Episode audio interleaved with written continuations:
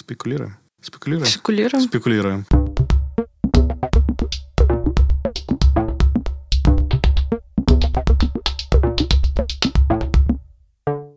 Всем привет! Это подкаст «Песочницы». Его ведет псевдоархитектор, псевдоартем Никитин. Привет! Напротив меня Света Горлатова, не псевдоисследовательница и не псевдокураторка. В «Песочнице» — это подкаст исследования про будущее городов через эксперименты и провокации. Здесь мы разбираемся, как художественные практики переопределяют привычные городские процессы. Наш первый исследовательский сезон называется «Скучная революция». В нем мы говорим про скучные вещи по типу бюрократии и модели управления. С приглашенными экспертами разбираемся, что настоящая революция в скучных вещах. В предыдущем выпуске мы обсуждали вместе с Вадимом Смахтиным, может ли природа сама собой управлять. Послушайте выпуск, если вам интересна эта тема. А сегодня мы продолжим говорить про природу и про проблемы, связанные с экологией. У нас в гостях Наби Акзамов, урбанист, архитектор. И вместе с Наби мы обсудим, что такое биорегион и какие есть спекулятивные проекты, которые предлагают новые способы регулирования природной среды. Всем привет. Спасибо Привет. за приглашение. Привет, привет. Привет. А, расскажи, пожалуйста, сначала пару слов о себе. Как ты пришел к жизни такой, что занимаешься устойчивым развитием? Для тех, кто меня не знает, меня зовут Наби, Наби Акзамов. Я родом из Ташкента, Узбекистан. Получил мое архитектурное образование в Нью-Йорке. И в начале обучения я, как и все, может быть, молодые студенты в то время, был заинтересован во всяких старкитекторах, э, Захи Хадида, э, Бьерки Инглсы. Нам было больше интересно вот эти aerospace э, engineering и как кто-то может из здание, сделать что-то невероятное и так далее. Это как бы было мое первое впечатление об архитектуре на моих первых курсах. Но это начало изменяться где-то на третьем курсе, когда произошел большой ураган э, в Нью-Йорке, ураган Сэнди. До этого урагана никто не думал, что город такой большой продвинутый, как Нью-Йорк, может быть настолько не готовым к такому бедствию, как э, ураган. И в один момент э, Манхэттен, пол Манхэттена там потеряла электроэнергию, а все метро стало, большая часть набережных побережья как бы Нью-Йорка, где много районов находится, были как бы просто заморожены, да, они были затоплены и ничего не работало. В принципе, было такое апокалиптическое настроение. И в целом этот момент э, заставил многих дизайнеров, архитекторов задуматься о том, как они проектируют не только здания, но и городские территории, и регионы и так далее. А какой это год? 2012, по-моему. Ты тогда был на местах? В поле, так сказать. Да. Мне повезло, я был э, немного аптаун, где как бы некая возвышенность, вот, и мой именно район не затопило, но метро не работало, институт не работал. Так что даже если ты как бы, ну, не был в воде по колено, это не означало, что ты не ощутил влияние э, этого урагана на себе. Это было очень заметно, потому что я помню, там, у нас были каникулы, во-первых, на очень долго, на то, чтобы город восстановился. Вот. И когда мы вернулись, э, все разговоры э, в институте были про resilience, да, то, что мы сегодня называем. Или... А можешь пояснить, да, что такое резилиенс? На русский его очень сложно перевести. Дословно это как гибкость. Да, это что-то то, что вот, э, э, как резина, да, или пружина, на которой ты давишь, и вот эта вот возможность э, к форме вернуться, да, и принять свое прежнее состояние, вот это называется resilience. Вот, но на русский мы переводим это как жизнестойкость или устойчивость, да, там мы часто про sustainability слышим, да, то, что устойчивость переводится. Вот, ну, иногда resilience тоже как бы переводит как устойчивость. Ну, то есть получается, что катастрофа заставила архитекторов э, посмотреть на природу и начать проектировать природу. скажем так, после этого происшествия все начали задавать вопросы. А как нужно проектировать или что нужно сделать, чтобы с городом это больше не произошло? И многие вопросы были адресованы именно в сторону архитекторов, да, а, и инженеров. Ну, у инженеров как бы очень часто позиция э, простая, а, где нам нужно как бы построить большую линию защиты, бетонную стену, укрепить себя и не дать воде зайти в город, как бы оборонить себя. У архитекторов э, на самом деле было больше вопросов, чем ответов. Да, единственные э, дизайнеры, э, и когда я говорю дизайнеры, я не имею в виду как бы графические дизайнеры, я имею в виду дизайн как э, дисциплина, да, и э, единственные дизайнеры, у которых был ответ, это были ландшафтные архитекторы или ландшафтные градостроители, ландшафтные урбанисты, можно сказать. Они уже задолго до этого говорили о том, что может произойти, если мы будем продолжать проектировать наши города э, в отрыве от каких-то природных процессов и от природы. В целом мы сейчас более-менее традиционная парадигма, то, что город и природа — это какие-то раздельные сущности. Ландшафтные архитекторы, там, начиная с конца 60-х, э, с Ян Макаргом, говорили о том, то, что когда мы проектируем территории, мы должны смотреть именно на ландшафт и давать ландшафту диктовать, как будет выглядеть э, дизайн, да, информировать дизайн, а не наоборот, да. И если мы будем как бы не делать этого, то природа будет просто давать о себе знать э, в такие вот э, шоковые моменты, как э, ураганы и так далее. Наш сегодняшний выпуск, он про биорегион. Давай, наверное, начнем с того, что такое биорегион и что такое биорегионализм. Ну, как бы, когда мы думаем про регион, мы в целом часто думаем о какой-то административной границе. Биорегион означает э, территория, границы которой обозначены не на основе политических или административных какой-то логики, но на логике э, экологической или географической. Очень часто биорегионом называют, например, водосборный бассейн, да, реки или озера. Водосборный бассейн, если Артем хочет меня спросить сейчас это, нет, на самом деле я хотел уточнить про биорегион, если начали это говорить. А где-то зафиксировано определение, что такое биорегион? Я могу сослаться на какой-то документ, где оно находится? Есть пару определений, да, они могут быть э, не идентичны друг другу, но в целом всегда говорится именно об идее того, то, что территория определена границами экологическими, не политическими. И очень часто под этим подразумевается именно водосборные бассейны. А это можно считать одной экосистемой или это какая-то совокупность разных экосистем? Ну, это абсолютно совокупность э, разных экосистем, наслаивание экосистем, но нужно также понимать, что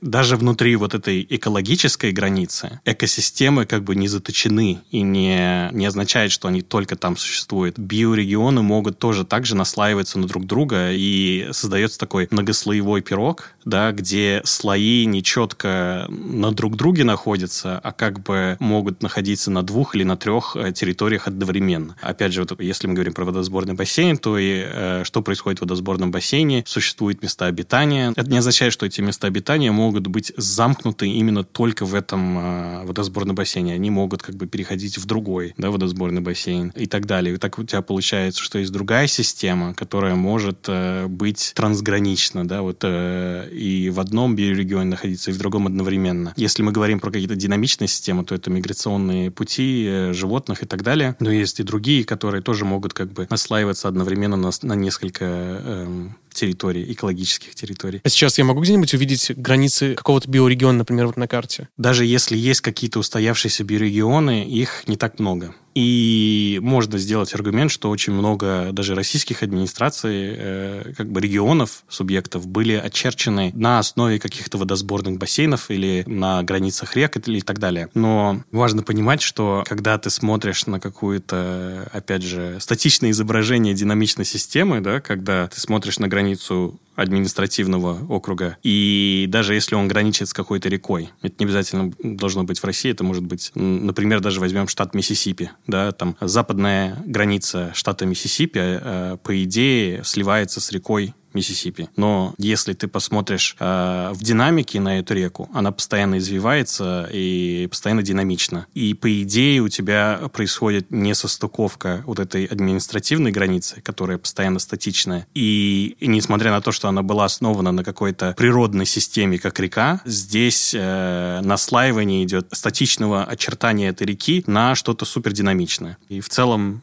если мы посмотрим на реку и наше традиционное изображение, визуализация рек, это, по сути, поставленная на паузу динамичная система. Да, это гидрологический цикл, если мы посмотрим на гидрологический цикл, как бы диаграммы вспомним из наших учебников природоведения, в том в третьем классе или во втором, где мы видим как раз-таки вот это изображение водосборного бассейна, что вода как бы падает с облаков, цикличная система, и мы, когда изображаем и визуализируем реки, мы ставим эту систему, этот процесс на паузу. Да, мы останавливаем ее, начинаем обчерчивать несуществующую линию, которую мы называем э, границей между водой и сушей да, и в реальности этой линии не существует. И вода, по сути, не распознает эту вымышленную человеком линию, да, и когда вода переходит через эту э, линию, мы называем это событие наводнением. По сути, когда рисуем эту линию, мы создаем сушу, да, этот процесс создания линии — это механизм развития или development на территории, создания капитала в целом. И очень часто, когда мы говорим про развитие набережных, мы, во-первых, начинаем э, физически укреплять эту линию несуществующую. Мы начинаем строить наши бетонные берегоукрепления или дамбы или что-то в этом роде. И также очень часто говорим о том, то, что ну, у нас может быть не хватать места для этого или для того. И все это происходит из-за того, что мы игнорируем одно из измерений дизайне. Это время. Да, и очень часто, когда архитекторы работают, мы думаем именно в трех э, измерениях 3D и забываем про время. Да, и по сути вода дает нам вот это новое измерение, как бы э, временное, где мы можем говорить, что какие-то территории могут быть э, заняты водой одно время и быть э, использованы как бы людьми, животными и так далее в другое время. В смысле территория, которая может э, менять свой функционал в зависимости от времени. Вот этот подход э, как раз-таки чаще применяется в э, проектах про резилиенс или жизнестойкость, да, или устойчивость. Когда мы видим, э, что очень много ландшафтных архитекторов, уже урбанистов э, начинают говорить о том, чтобы вместо того, чтобы драться с водой и не пускать воду в город, мы должны, наоборот, создавать территорию территории, где вода может заходить и выходить более свободным образом. И чаще всего это происходит на основе уже какого-то исторического ландшафта, где были водноболотные угодья, да, или какие-то озера. При паводке там будет, скорее всего, вода собираться. Да, если мы посмотрим на карту Нью-Йорка, Манхэттена и старую карту острова Манахата. Да? Манхэттен раньше назывался островом Манахата. И мы увидим, что территория, которая была затоплена во время урагана Сэнди, ее раньше не существовало, эта территория. Это как бы были водноболотные угодья, которые мы... Застроили. Бы, да, застроили, запечатали и построили наши там небоскребы и так далее. И теперь, по сути, мы не только обчертили эту линию, но и выдвинули ее вперед, применяя этот механизм создания капитала. И потом, когда вода пересекает эту несуществующую границу, мы называем это наводнение. И вот этот подход, где мы начинаем говорить о том, что, по сути, этой линии не существует, и это динамичная система, которая ходит зад-вперед, говорит о том, что, может быть, о границах стоит думать не как о статичных линиях, а как о градиентах.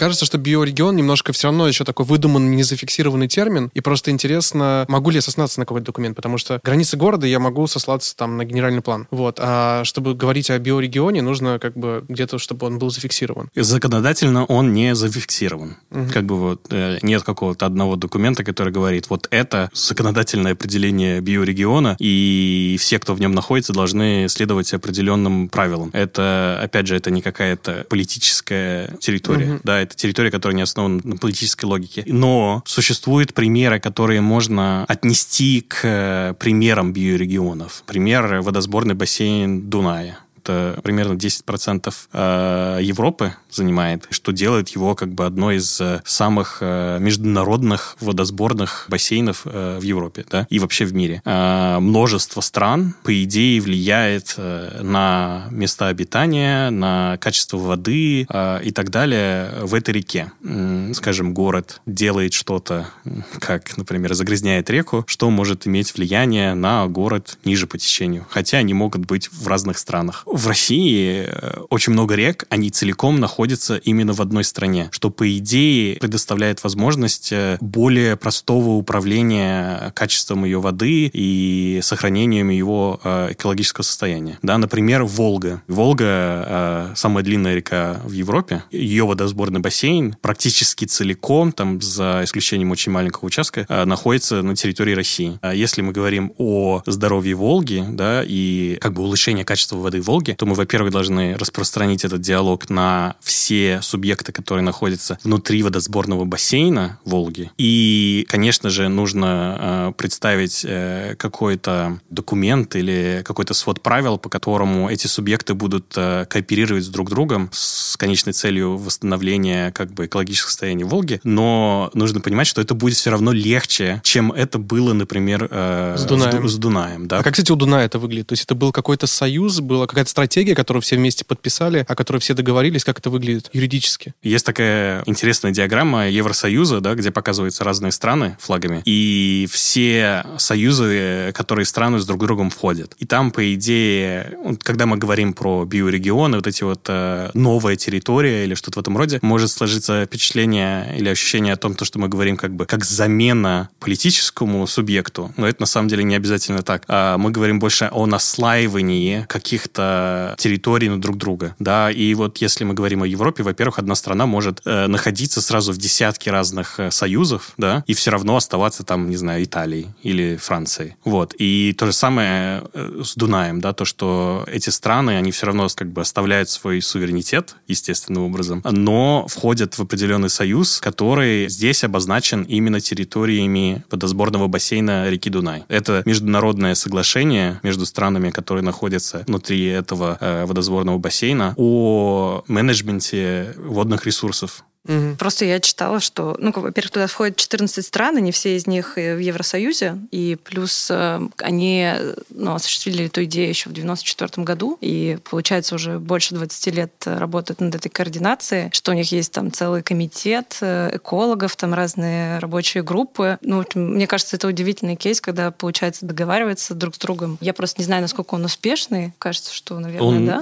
Я думаю, что это один из самых успешных примеров. Есть еще один пример например, э, биорегиона, да, называется Каскедия, который находится на э, северо-западе Тихого океана и включает в себя штат Вашингтон, Орегон и Бритиш Колумбия. Как бы это две страны, получается, да, Канада и США, но они говорят о, как бы уже давно говорят о как бы создании биорегиона под названием Каскедия э, на основе сборного бассейна реки Колумбия, но здесь очень часто разговоры о почти как бы независимом независимом государстве, да, и они говорят о том, то, что одни из самых успешных компаний находятся как бы в Штатах э, в этом водосборном бассейне и так далее. А мне кажется, более успешный пример такого подхода именно когда мы говорим о слоевом подходе, да, то, что создается какой-то договор между, может быть, даже и не странами, а городами и населенными пунктами, которые находятся внутри водосборного бассейна. Э, здесь не обязательно должно быть какой-то э, договоренность между двумя странами, Здесь достаточно какой-то договоренности между городами, которые находятся внутри этой территории. Мы начали говорить про биорегион и не сказали вообще, что такое биорегионализм. Да, если биорегион — это территория, границы которой определены географическими или экологическими системами, да, как э, водосборные бассейны, то биорегионализм — это философия, которая говорит о том, что экономические, социальные и политические системы могут быть основаны на этих биорегионах. А в России это как-то представлено? Вот есть какая-то, условно говоря, группа людей э, или институции, да, которые, э, которые изучают активистов. и занимаются этим? Был, э, несколько раз был подход к именно водосборному бассейну Волги, как бы с точки зрения этой философии. В принципе, это логично, потому что это один из самых густонаселенных э, территорий в стране тоже, да, Волга. Это вообще 80% воды, которая попадает в Каспийское море, что имеет влияние не только на водосборный бассейн самой Волги, но и на само Каспийское море.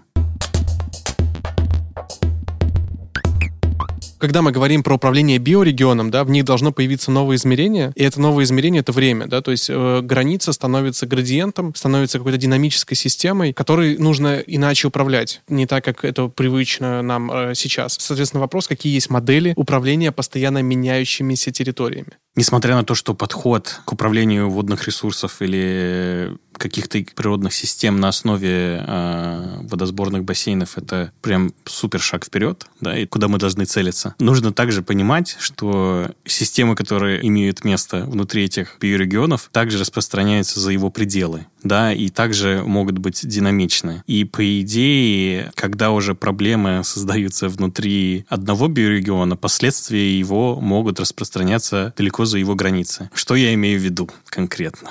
Да, о чем вообще, о чем вообще чем речь? О чем вообще речь? Да, о чем речь? Да.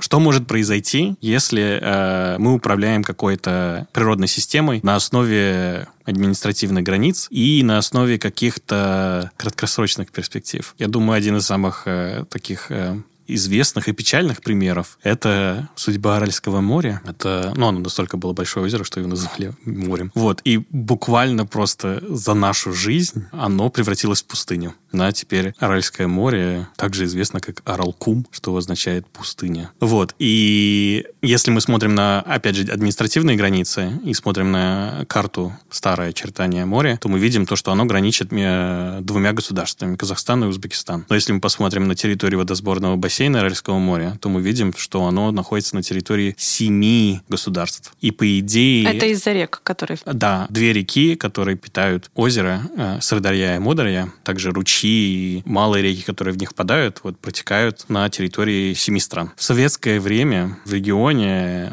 было развито выращивание хлопка очень сильно. И вода из этих рек, э, очень много воды из этих рек уходила на ирригацию хлопка. Ну и хлопок как бы требует очень много воды. А регион очень жаркий. А инфраструктура, которая была использована и, может быть, даже э, сейчас, которая используется, не всегда даже доносит ту воду, которая берется из воды до полей. В смысле, очень много воды теряется на транспортировке воды. Это как бы началось в советское время и продолжилось э, после распада Советского Союза. Вот. И это привело к экологической катастрофе, которую мы знаем, опустошение Аральского моря. Но та вода, которая доходила до Аральского моря, она несла с собой все пестициды и вещества, которые мы используем при как бы, сельском хозяйстве, да, удобрения и так далее. И теперь получается, что вот это дно, где эти пестициды находятся, оголенное, и песчаные бури разносят соли и как бы токсичные материалы, по сути, не только на территории с этого региона, но и за его пределы. И мы здесь говорим о вот этой границе теперь, да, которая уже, ее даже и границы нельзя назвать, какое-то динамичное распространение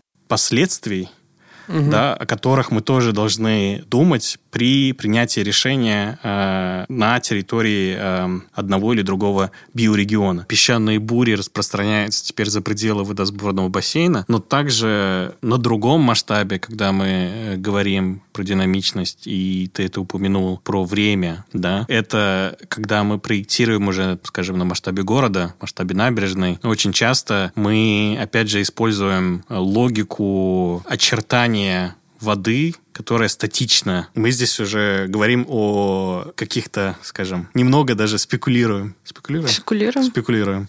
Э, на тему, что такое границы, да, и как вообще обозначить регион. И мы постоянно э, упираемся в ограничение наших э, инструментов визуализации этих регионов, что очень часто статичные, которые должны быть более динамичные, не основываться на каких-то линиях, а больше градиентов, и все равно быть постоянно меняющимися в зависимости от, ну, на примере случая с Аральским морем, э, да, здесь мы уже говорим про ветра, да, и сезонность и так далее. И также мы еще говорим о многослойности этих границ. То, что, по идее, граница региона не может быть однослойная, да, как бы регион не может как бы отделиться от стран и существовать. Не может быть постоянной. Да, не, может быть, быть постоянной и не может быть зафиксированной. Потому что, как мне кажется, один из недостатков традиционного подхода к, например, биорегиону, основанный на водосборном бассейне, то, что у него все равно зафиксированы границы, да, которые находятся на самых высоких Это точках, подход да. Дуная, да, про который ты говорил? Можно сказать, да, как подход Дуная. То, что даже вот у этих проектов проектов и примеров есть свои э, ограничения.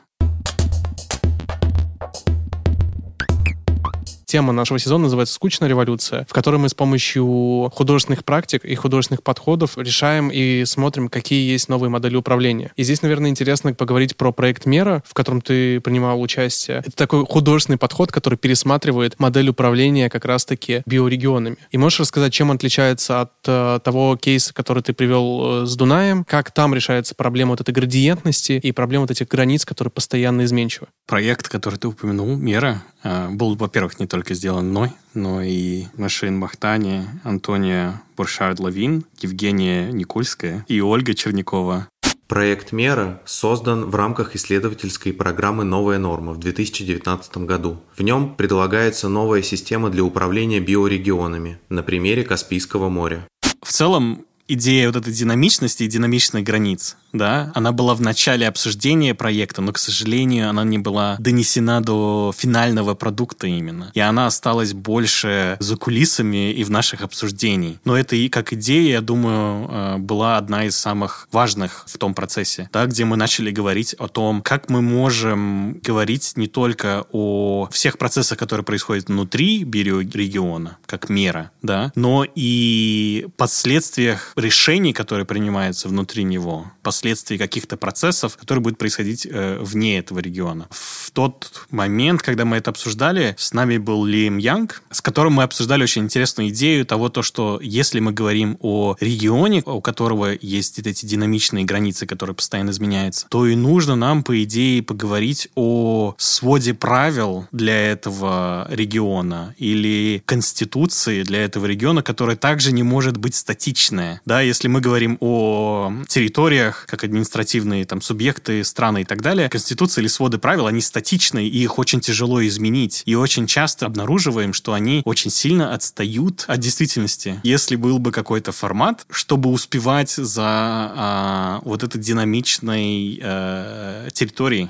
и здесь как раз-таки история с интерфейсом заходит. То, то, что, по идее, и сама визуализация этой территории, которая постоянно меняется и динамично, может также быть залинкована со сводом правил, который тоже постоянно динамично и изменяется. И, по сути, это может происходить на основе множества и множества показателей, которые постоянно двигаются, да, и изменяются в зависимости от того, что происходит э, Ну, на например, этой территории. исчезает какой-нибудь вид на этой территории, и, соответственно, из-за этого меняется, например, свод правил. Да, или даже не, не ждать Не ждать, пока не вид ждать, исчезнет. пока вид исчезнет, а уже понимать, какие предпосылки, да, могут быть. Потому что это настолько сложная система, о которой мы могли только тогда как бы спекулировать. А, Мы не могли это представить в финальном проекте, но я думаю, вот здесь и самый интерес, то, что, да, то, что мы говорим о каких-то именно показателях, которые могли бы нам проектировать потенциальное будущее, одним из вариантов которого мог бы быть исчезновение вида. И на основе этого изменяется свод правил, чтобы этого не произошло. Мгм. То есть получается, что такая система, которая позволяла бы нам заглянуть в будущее и на основе этого будущего сделать решение в настоящем. Да, но, опять же, здесь есть интересный момент, что когда мы думаем обычно про будущее, да, и что вот идея того, то, что время — это, опять же, линия, да, Да, это только пучок возможных будущих получается. Да, вот именно то, что есть пучок возможных будущих, не линия, а вот именно как пучок или веник или букет. А, И если мы посмотрим на IPCC доклады, да, доклады МГИК, это International Panel on Climate Change, и их сценарии, их проекции будущего изменения климата, да, которые раньше назывались RCP, сейчас они называются SSP, Shared Socioeconomic Pathways, которые нам, по сути, говорят, э, что по вот этому сценарию, по одному сценарию нас ожидает такое э, потепление и такие-то последствия. По вот этому сценарию нас ожидают другие и так далее. И их там 5 или 6. И, по сути, на самом деле, внутри сценариев также есть модели, которые также разделяются. По, по идее, если мы посмотрим на этот граф IPCC, э, Assessment Report 6, то... Он вышел, по-моему, в августе Да, он вышел прошлого со- года. Да. прошло- в прошлом году, относительно недавно, Да. учитывая то, что прошло уже несколько лет, да, после того, как мы имели более свежий, да, этот пучок Э, или веник Букет, свежий букет. букет, да.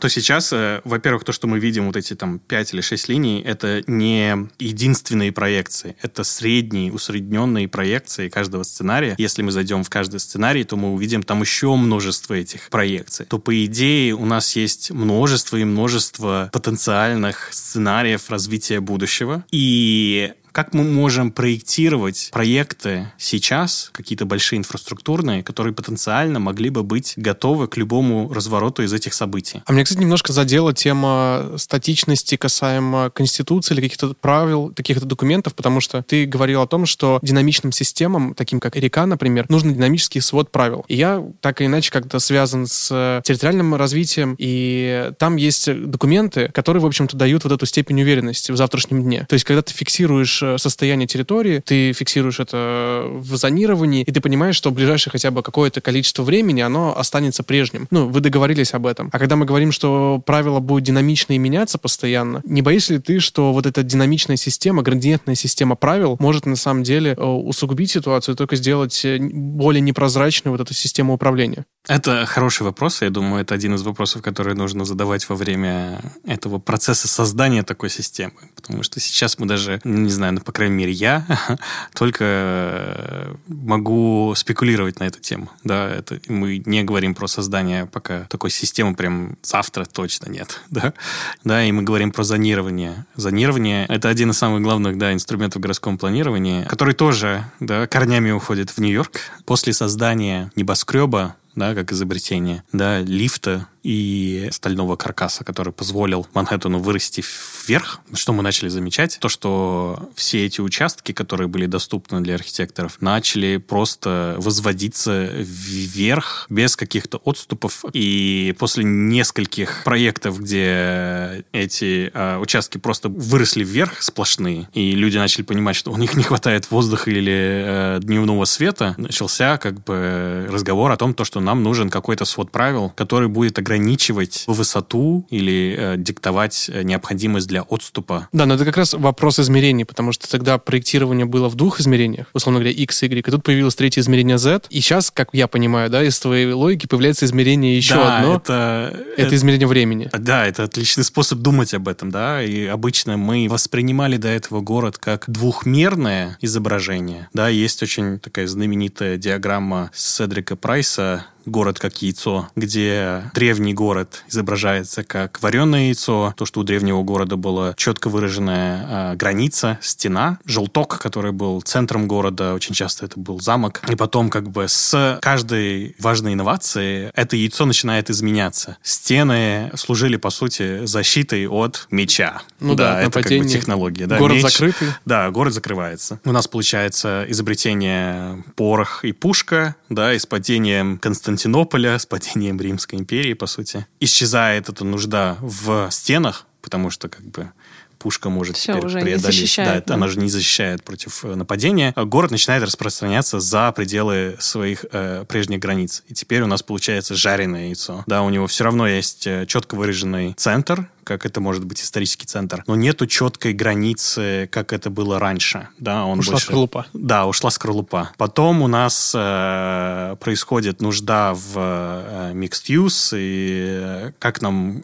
иметь больше э, архитектурных программ в одном здании, в одном районе, и мы начинаем иметь scramble deck. То, что уже центра, по сути, нету, да, он начинает как бы растворяться в городе, и, по сути, его тоже границы растворяются. И вот эти все три яйца, как изображение э, города э, основывается на вот этом двухмерной визуализации его. И когда мы говорим про небоскребы, лифт, когда уже э, здание начинает выползать вверх, и необходимые своды правил в другом измерении, да, в разрезе, а не в плане. И сейчас мы говорим о потенциальных технологических продвижениях, где, может быть, мы добавляем еще одно измерение, что есть время, и зонирование теперь становится динамичным. И в моем эссе я говорил, что вот эта четвертая ступень в этом городе, то, что это не яйцо больше, а это лава-лэмп. И моя идея была в том, что, может быть, вот это дополнительное измерение времени в зонировании а, создает э, город как лава-лэмп, который постоянно его зоны и правила землепользования изменяются на основе каких-то показателей, которые да, каких данных, да, которые мы получаем. Данных. Вот. Но я какой-то здесь консерватор, на самом деле. Я больше вижу угроз в этом подходе, потому что для меня все-таки все-таки вот как раз-таки зонирование это больше про собственность, про уверенность в завтрашнем дне и в том, что у меня есть какая-то недвижимость, э, которой я могу распоряжаться. А когда мне говорят, что вообще-то все очень подвижно, и парафин сейчас разогреется, и завтра он приобретет другую форму, это больше возникает вопросов, а по каким данным, как это будет изменяться, и с чем я останусь завтра? Во-первых, уже, ну, не знаю, это не означает, что там завтра твое здание сносится или что-то в этом роде. И также можно задать вопросы о существующем подходе, например, к зонированию. В том же Нью-Йорке, да, извините. Но что, мы, э, что происходило, как бы, опять же, после день индустриализации, когда очень много промышленных предприятий и индустрий начало покидать западные города, западные страны уходить в Китай или Индию э, и другие страны, то мы начали видеть, что это оставляло большие пробелы в, в городах. Да? У нас, получается, архитектура, которая ну, была использована для промышленного землепользования, скажем, а теперь э, не используется в целом, потому что она могла быть использована только в этих целях. И почему происходило так? Э, во время индустриальной революции э, множество промышленных территорий было размещено подальше от угу. исторического центра из-за загрязнения воздуха и так далее. Промышленность старались держать где-нибудь на удаленных, на периферии, удаленных, да. на, на периферии. Вот. И что в, в Нью-Йорке это было очень много набережных. Вот именно на набережных очень много было промышленности из-за того, что еще был доступ к реке, и можно было транспортировать товары и так далее, сырье. И эти все пространства были потом пустыми, да, и очень долго ни, ничего не могли сделать, потому что зонирование, которое было основано на одной логике, и оно настолько статичное, а реальность изменилась, потому что она динамичная, не позволяло переиспользовать их для других целей. И что начало происходить? Процессы перезонирования их, да, то, что нужно было придумать какой-то новый механизм, где можно было дать возможность городу развить эти территории, да, и не терять эту землю, по сути. И были созданы mixed use, да, зоне, где, по сути, а, город разрешил лендлордам или людям, владеющим этой землей, сдавать их либо под жилье, либо под промышленность. А, на выбор, как бы. Не категорически жилье, а как бы, ну и на промышленность, если есть кто может э, занять эту территорию, то это может уйти под промышленность. Но дав э, как бы эту возможность лендлордам сдавать э, эту территорию или продавать эту территорию для жилья, и рынок жилья намного больше, то все практически эти территории начали превращаться в кондоминиумы mm-hmm. и, или в арт-центры и так далее. И что начало происходить? Во-первых, исторические поколения людей, которые жили вокруг этих территорий, которые раньше работали на этих заводах, и очень часто они не могут себе позволить тех вещей, которые новые жители этого района теперь могут позволить себе, да, как бы если мы строим, если там был завод, да, и мой там папа и дедушка работали на этом заводе, и теперь там будет новый кондоминиум, жители которого могут себе позволить другие вещи, которых я не могу, то, скорее всего, меня это начнет вытеснять из этого квартала из, этого, из этой территории, в которой у меня есть какие-то уже семейные связи или какие-то исторические связи лично у меня, да. И а, здесь мы видим то, что опять ситуация настолько динамичная была, и потому что статичный свод правил, ты не можешь как-то это остановить, пока не произойдет изменение в этом статичном своде правил. И что начало происходить потом? Город начал вводить не mixed use, а определенные э, special zoning districts, да, типа специальные территории, которые город пытался защитить от превращения в э, новые жилые дома или арт-центры, потому что город не может терять э, очень много промышленной территории, ему все равно нужна э, какая-то промышленная территория, и если вся она превратится в кондоминиумы, в которых потом даже люди и не живут, а чаще всего покупают как инвестиции, угу. то это создает какие-то проблемы. И э, город Нью-Йорк э, внедрил другой механизм, это был вот бизнес э, IBZ, Industrial Business Zones. И эти Industrial Business Zones он э, начал выращивать или помогать им становиться как бы хабами для новой промышленности, как там... Я понял, такие инновационные зоны Да, да, да, да. Нью-Йорк пытался там соревноваться с Silicon Valley, и он там пытался стать... Э, Еще одной кремниевой да, типа, долиной. Да, они, они создавали, создают до сих пор Brooklyn Tech Triangle называется. Типа тех треугольник Бруклина, где есть культурный центр, э, технологический и образовательный в даунтаун Бруклине, который в их амбициях создавал бы конкуренцию там Силиконовой долине, да, и на территории Бруклина Новиярда, который был защищен от э, как бы девелопмента в э, какие-то кондоминиумы, которые находятся на побережье опять, и раньше был промышленный. Они пытались оставить этот промышленный дух, но переосмыслить его в современном как бы столетии. Вот, и мы видим то, что реальность, э, потому что она настолько динамичная, она менялась намного быстрее, чем этот свод правил успевал за ней ее догнать. И пока он ее догонял, уже какие-то необратимые процессы происходили. Угу. И поэтому вот в этом эссе я говорил о каком-то другом своде правил, который успевает за реальностью, но это как теория, а, а как именно и на чем он основан, это уже другой вопрос. В, в этом эссе я приводил примеры других проектов из новой нормы.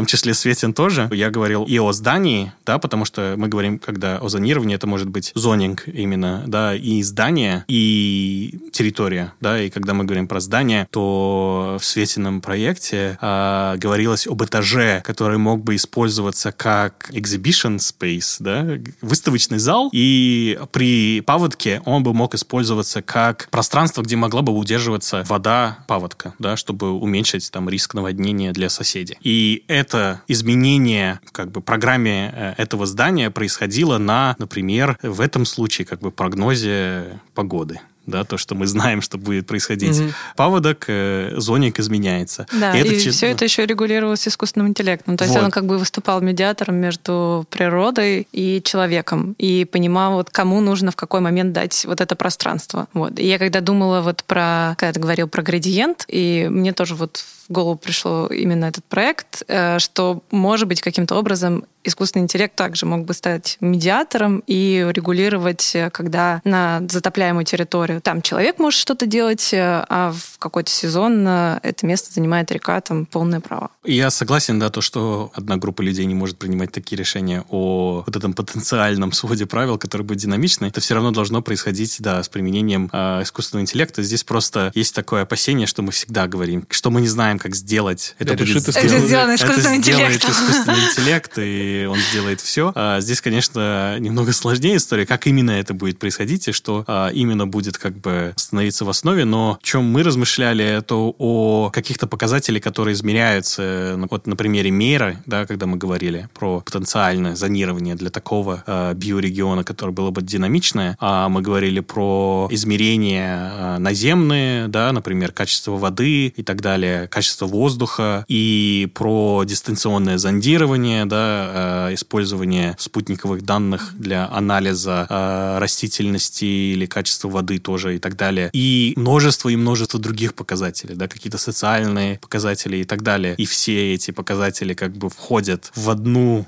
большую черную коробку, которая изменяет свою проекцию или проекции будущего на основе вот этих ситуаций. Угу. Но это как бы не то, что там сидит один человек, который двигает рычаги. Кидает уголь в топку, э, да. все это куда-то ехало. Это, по сути, да, у нас была идея, то, что да, это будет как бы все контролируемое или сделано искусственным интеллектом и так далее, но поэтому мы не хотели как бы презентовать эту идею на финальной презентации, потому что она недоработанная, и я не знаю, если мы еще сейчас можем ее доработать. Да, это больше как процесс разговора о ней. Угу. И я думаю, те вопросы, которые ты задаешь, как раз-таки нужно задавать, да, и как бы не создаст ли это больше проблем? Может быть, но как мы можем адресовать эти проблемы? И нужно также понимать, что у существующего, да, подхода, где есть статичный свод правил, также есть проблемы. Ну, мы а, говорим о внедрении вот этой новой системы не из-за того, что нам нечего делать, а из-за того, что мы видим как бы проблемы, может быть, в существующей. Да, то, что ты описал, подходе. что, например, мы просто не успеваем за теми а, обновлениями, изменениями, которыми мы сталкиваемся. И, соответственно, у нас просто бюрократия не успевает реагировать на них. И идея была того, то, что выручка от добычи уходила в фонд меры, который потом распределял э, эту выручку между городами, основываясь на их индикаторах и их э, перформансе, в который входили энергоэффективность, их экологичность, устойчивость эффективность и так далее. А, во-первых, мы говорили о том, то, что очень часто происходит э, ситуация, где добыча может происходить именно на территории одной страны, скажем, и выручка могла уходить в другой административный регион, который не находится внутри этого экологического региона. В смысле, какие-то негативные последствия могли быть э, ощутимы именно этими городами, но какие-то положительные бенефиты могли бы э, почувствованы другим регионам, да, и мы видели, что это должно распространяться именно на города, которые находятся внутри этого биорегиона. Мы также говорили о том, то, что есть несколько стадий, как э, регион движется, биорегион движется в будущее, и о том, то, что уход от ископаемого топлива к альтернативным источникам энергии, где как бы предоставляются субсидии компаниям и так далее, угу. чтобы э, развивать э, солнечную энергию, ветряную, тайдал и так далее. И также, так как одним из показателей был энергоэффективность, и более плотные города обычно более энергоэффективные, также поощряло уплотнение э, городов, да, и как бы их соединение в друг друга. В этом сценарии будущего нек- некоторые территории оставались как бы позади, и потом были переиспользованы как для ревайлдинга, или сельского хозяйства или так далее. Если мы откроем, например, карты проекций да, в GIS формате, если угу. вы работаете в GIS. Как будут выглядеть экологические регионы или климатические регионы, скажем, да, на основе вот этих проекций от IPCC, то мы видим, что климатические регионы в целом трансграничны. Две страны могут находиться в одной и той же климатической зоне, да. И мы начинаем видеть, как климатические зоны начинают двигаться, и то, то что они могут двигаться с одной или другой скоростью, да, в зависимости от проекции э, будущего. Это говорит о не необходимости создания системы, которая будет управлять или, э, по крайней мере, визуализировать эти динамичные регионы. Да, то, о чем я тоже говорил, что это вопрос интерфейса просто. Потому что мы сейчас принимаем решения по документам, которые статичны, и те как раз-таки технологии, которые сейчас появляются, они могут дать нам новый интерфейс, который показывает и динамичность, и градиентность. Вопрос только, какой алгоритм будет внутри. Да, я думаю, то, что это тоже не будет как бы какой-то silver bullet, как говорится, типа какая-то волшебная пилюля. история. Да, пилюля, то, что вот э, искусственный интеллект это все ну, решит, да. там все равно идет история с, э, с каким-то совместным принятием решений между институциями, организациями, правительством и так далее, и ими использование, применение этого как инструмента, да, но это, по крайней мере, может э, наводить их на потенциальные э, сценарии создания таких территорий, зон. Угу. Ну вот как раз, мне кажется, проект «Мера», он про то, как, бы, как это можно сделать, как об этом можно подумать. И мне еще понравилось, что в вашем проекте предлагалось, что мера Каспийского моря — это как бы одна из мер, которая может и применяться и на другую территорию. То есть это было некое такое коробочное решение, можно сказать. В целом, к тому, то, что я говорил про движущиеся, да, ползущие наверх экологические, о, климатические зоны, когда мы говорим, если мы откроем вот эту э, карту классификации климата Копина, где мы мы видим э, там arid, cold, э, dry, wet и так далее, которые потом изменяются из-за изменения климата, мы можем использовать, э, по идее, это знание и проекции, как они потенциально могут измениться для принятия решений о зонировании также, да, и о building code, да, где мы говорим о том, то, что... Градостроительный регламент. Да, градостроительный регламент, где использование определенных материалов в этом регионе или использование других материалов в другом регионе субсидируется как-то или поощряется, потому что они более экологичные или более энергоэффективные. Конкретный пример, о чем идет речь. Очень часто сейчас разговор идет о использовании традиционной архитектуры как э, механизм или инструмент адаптации к климатическим изменениям. В смысле, смотря на то, как строили в этом регионе в прошлых поколениях, да, используя локальные материалы и использование метода строения, чтобы быть адаптированным к этому региону, по сути, могут потом распространяться, во-первых, и на всех, скажем, административных э, субъектах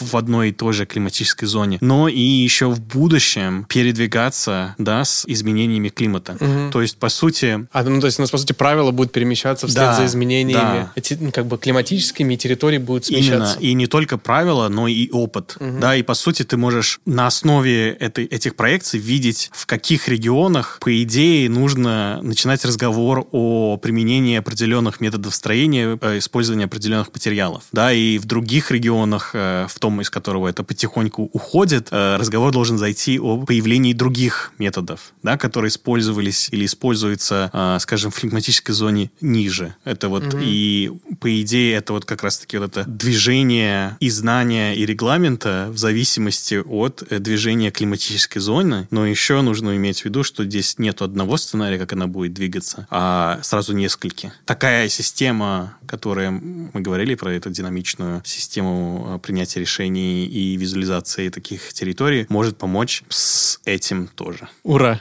Ура! Будем ждать э, да. новые вот эти многослойные, э, постоянно обновляемые системы управления. Пироги пироги. Многослойные пироги будем ждать. И новых проектов э, от Наби с этими флюидными конституциями. Спасибо, Наби. Мне кажется, много о чем есть подумать, начиная от того, как те правила и нормы могут изменяться, и как мы можем вообще прийти к каким-то динамическим градиентам и границам, и документам, которые это регулируют. Да, класс. Спасибо большое за разговор. Вам спасибо. А, конечно же, нужно понимать, что очень много из того, что мы обсудили, это больше в сфере спекуляции и размышлений. Это да, провокации. Но, да, но я думаю, что такие разговоры тоже очень важны и интересны а, для архитекторов и дизайнеров в первую очередь, наверное. Спасибо еще раз, что вы меня пригласили. Надеюсь, вам было интересно. Все ссылки, которые мы упоминали в этом выпуске, сможете найти в описании. Оставляйте отзывы, комментарии. Если вам понравилось, ставьте нам оценки. И до следующих встреч. Окей, спасибо, что остались с нами до конца. Сегодня с вами в выпуске был Наби Акзамов, ведущие Света Горлатова и Артем Никитин. Также огромное спасибо команде подкаста. Также над выпуском работали продюсер Алексей Орлов, музыка Никита Алексеенко, мастер сведения Илья Шматков. Как произносить твое имя? Наби или Наби? Вот, кстати, ты, ответ... ну, ты сам задал вопрос, сам и отвечай на него. По идее, его можно как бы на Б, на Б и на Би. На Б мне, кстати, нравится.